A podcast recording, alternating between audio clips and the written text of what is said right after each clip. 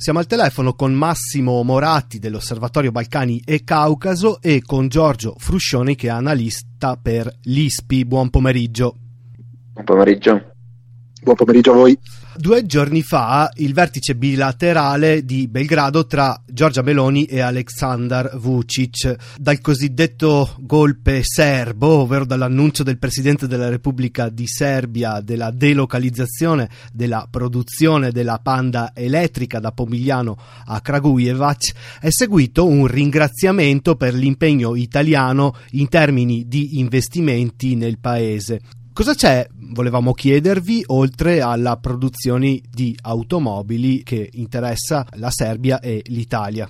Beh, tra Italia e Serbia c'è, un, c'è un'amicizia, c'è una co- cooperazione a livello economico che dura da parecchi anni. La questione della delo- delocalizzazione non è nuova, questo è un nuovo, è un ultimo sviluppo di questa delocalizzazione,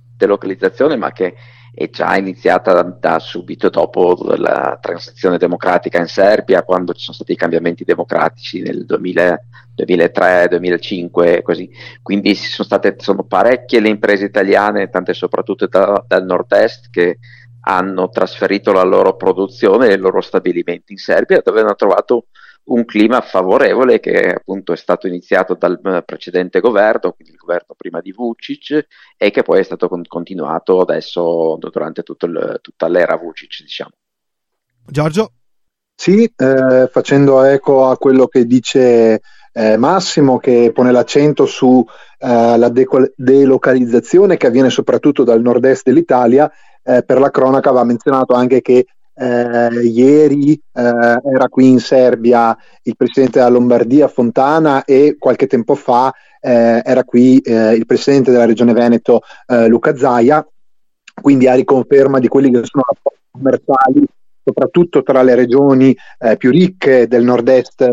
del nostro paese. E aggiungo a quelli che sono i rapporti commerciali un rapporto di carattere eh, politico e geopolitico per cui l'Italia si sostanzialmente pone alla guida di quei paesi membri dell'Unione Europea eh, che vogliono eh, incentivare il processo di allargamento dell'Unione Europea eh, contro quelli che soprattutto negli ultimi anni hanno invece provato a ostacolarla o comunque a eh, interporre dei, eh, a porre dei freni a questo processo che è sostanzialmente fermo da dieci anni. Sul lato geopolitico è giusto notare che l'Italia è sempre stata, insieme alla Germania, il primo o secondo partner commerciale del paese, mentre invece mh, con l'arrivo della pandemia la Cina ha intensificato la propria presenza economica nella regione, in particolar modo nella Serbia, e attualmente eh, la Cina è eh, il primo partner commerciale o comunque si eh, eh propone di essere il primo partner commerciale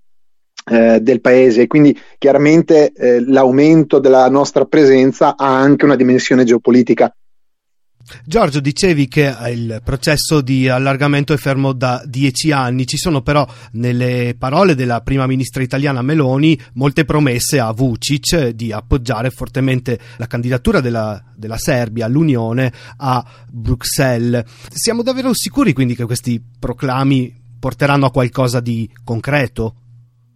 No, sono dei proclami che possiamo intendere come delle medaglie di cartone, come lo sono di fatto anche quelli già ricevuti in passato, eh, come quando qualche anno, fa la Serbia fu eh, insieme al Montenegro definita un cosiddetto runner del processo di avvicinamento all'Unione Europea, semplicemente perché era uno stadio più avanzato per quanto riguarda appunto il processo di adesione e l'apertura dei, dei capitoli negoziali. Eh, credo che mh, sia un eh, mero sostegno di facciata eh, che però appunto mh, non vuole sminuire il ruolo diplomatico dell'Italia per la Serbia e per la regione. Per l'appunto, se posso intervenire, ehm, la Serbia ha un dossier abbastanza chiaro per quanto riguarda il progresso nel processo di adesione, che sono le questioni delle sanzioni alla Russia e la questione del Kosovo, in cui l'Italia è appunto parte del gruppo che eh, cerca di raggiungere una soluzione. Quindi, è, è, come dice Giorgio, è un sostegno di facciata lungo, appunto, lungo le direttive eh, che, che, sono già state tracciate, per cui non mi aspetto che si, questo, questo, sostegno si tramuti in sconti nei confronti della Serbia in questo settore. Eh, va detto che il, appunto, il processo di adesione all'Unione Europea appunto, è un processo che ormai sta andando avanti da vent'anni, per cui è una cosa che comincia a essere sentito molto stancamente anche in Serbia, dove la, le persone a, in favore dell'adesione so, cominciano ad essere sempre meno. Sì, quindi questo discorso dell'adesione, così come quello del Kosovo, rientreranno, immagino, nel, nel dibattito in vista delle elezioni parlamentari e amministrative del 17 dicembre in Serbia. Oltre a questi due argomenti, su cosa si sta giocando la campagna elettorale? Sì, eh, allora ehm, relativamente alla politica estera ehm, va sottolineato che la Serbia è uno di quei paesi europei in cui eccezionalmente la politica estera eh, gioca appunto un ruolo fondamentale a livello internazionale, se confrontato per esempio con l'Italia o altri paesi eh, dell'Unione Europea. Per cui se pensiamo per esempio alle elezioni dell'anno scorso che avvennero eh, ad appena un mese dall'inizio dell'invasione eh, russa dell'Ucraina, eh, chiaramente era un tema di politica internazionale che giocava un ruolo eh, centrale per il sostegno al partito di governo. Gli altri temi eh, che mh, mm, si pongono in modo equipollente ehm, nel, mh, mm, processo di, eh, nel, processo elettorale sono sicuramente ehm, gli avvenimenti del corto maggio, quando due sparatorie, soprattutto quella nella scuola eh, Ribnikar nel centro di Belgrado, hanno portato alla morte di 19 persone, per cui appunto eh, 9 adolescenti. E mh, quindi un eh, contrasto, quello portato avanti dal, dall'unione delle opposizioni, a un clima di violenza e aggiungerei anche sessismo portato avanti eh, dai reality show che vengono trasmessi sulle eh, tv filogovernative vicine al regime di, di Vucic e che appunto eh, hanno probabilmente, se, stando all'accusa delle opposizioni, contribuito a creare questo clima di violenza. Quindi mh, uno dei uh, temi su cui appunto l'opposizione cerca di, uh, di vincere uh, maggiori cos- consensi è quello di portare fuori eh, la cittadinanza serba da un'apatia sociale e da un uh, sistema e un apparato culturale che porta a degenerazioni come appunto le violenze eh, delle sparatorie dello scorso maggio. Esattamente, per collegarmi a quanto dice Giorgio, eh, le, le, sparatorie poi hanno portato a delle proteste che sono andate avanti per tutta l'estate e stanno ancora andando avanti in forma seppur minore, ma quando si sono viste 50-60 mila persone in piazza a Belgrado che appunto reagivano a questa violenza e dove, ehm, dove appunto c'è stata l'opportunità per le partite di opposizione di eh, coagularsi e eh, formare una lista che si chiama proprio come le proteste, cioè Serbia contro la violenza. È stato interessante perché in quel periodo eh, il, ehm, il, il, partito al governo e Vucic stesso hanno dato dei segnali di nervosismo, hanno cercato di organizzare delle contromanifestazioni che sono fallite abbastanza miseramente nonostante un, un grossissimo sforzo organizzativo. Per cui bisognerà vedere. Certo, al momento adesso però uh, il governo sembra abbastanza saldamente in controllo della situazione e i sondaggi eh, danno una conferma ancora della, de, della coalizione che è al governo va detto, va detto eh, appunto che eh, queste sono appunto elezioni eh, straordinarie perché il Parlamento è stato sciolto mh, poche settimane fa da Vucic stesso appunto come reazione anche a queste proteste che erano state in, in piazza. Infatti le proiezioni danno in largo vantaggio eh, Vucic e la sua coalizione, ma cosa, cosa rimane all'interno del Parlamento del, di sinistra e anche fuori dal Parlamento? Che, che tipo di opposizione si riesce ancora a fare? Diciamo che la, la coalizione, adesso che si è la, appunto Serbia contro la violenza, è una coalizione che si basa su alcuni partiti di centro-sinistra, diciamo sono Mo- Movimento Verde, sono, che sono stati molto forti a Belgrado, anche appunto in reazione alle, alle speculazioni edilizie che, venivano, che vengono fatte tuttora. E, però appunto è una, un sistema abbastanza moderato in questo senso qua. E poi comunque ci sono anche opposizioni a destra, per cui il partito di Vucic si propone come partito di, di centro-destra e che mantiene la stabilità e questo uh, gli, gioco, gli crea gioco facile appunto anche nel gestire la situazione con gli interlocutori esterni, no? appunto con, con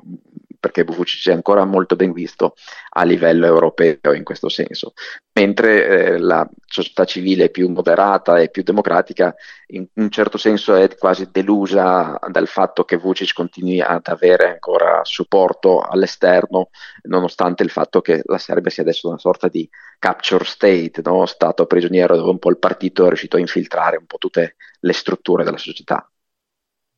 Sì, facendo seguito a quello che ha detto eh, Massimo, eh, forse va sottolineato il fatto che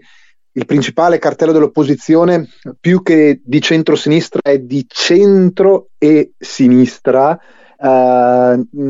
anche se va detto che sono categorie che eh, sono eh, difficilmente interpretabili sul sistema politico serbo, dove piuttosto andrebbe creata una distinzione diversa, più che destra e sinistra, probabilmente più eh, nazionalisti e filoeuropeisti, dove eh, riescono a convivere in entrambi gli schieramenti delle posizioni,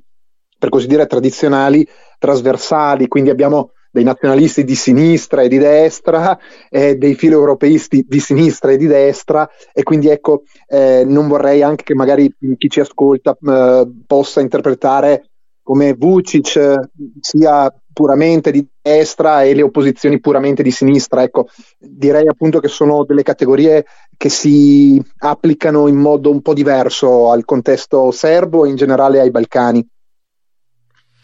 Esatto, e per ricordare appunto che ottimo di, che, chiarimento da parte di Giorgio perché per esempio il Partito Socialista di Ivica Dacic è, fa parte della coalizione di Vucic e il Partito Socialista di Dacic, Dacic era il sorta di delfino di Milosevic è un partito che appunto si schiera a sinistra ma di quella sinistra nazionalista diremo, diremo oggi. Grazie Massimo Moratti e Giorgio Fruscione. Se volete aggiungere qualcosa che magari ci siamo scordati sulla Serbia che si prepara alle elezioni parlamentari anticipate del 17 dicembre. Mm, io personalmente eh, non vorrei fare speculazioni, eh, vorrei però provare a ehm, eh, porre l'attenzione sulla scelta della data, ovvero il 17 dicembre, Um, in caso di irregolarità uh, durante il processo di voto, uh, secondo la legge serba, uh, il voto potrebbe essere ripetuto in alcuni seggi a due settimane esatte di distanza e due settimane dopo il 17 dicembre sarà il 31 dicembre, quindi un giorno tra virgolette di festa, anche se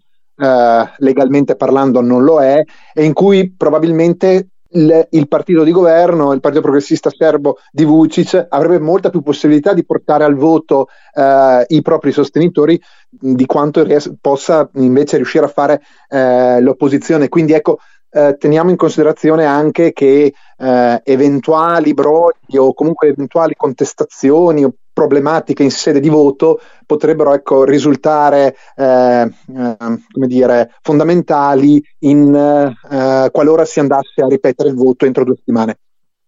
Ecco, e per uh, completare quello che dice Giorgio, va segnalato anche che ci saranno le elezioni per il sindaco di Belgrado e quindi ci, questo è Belgrado tradizionalmente il, la città dove, dove, l'opposizione è più forte, quindi sarà anche quella una corsa da tenere d'occhio per quanto riguarda, per quanto riguarda il futuro politico della Serbia. Grazie Massimo Moratti dell'Osservatorio Balcani e Caucaso che abbiamo contattato a Trieste e grazie a Giorgio Fruscione, analista per l'ISPI da Belgrado.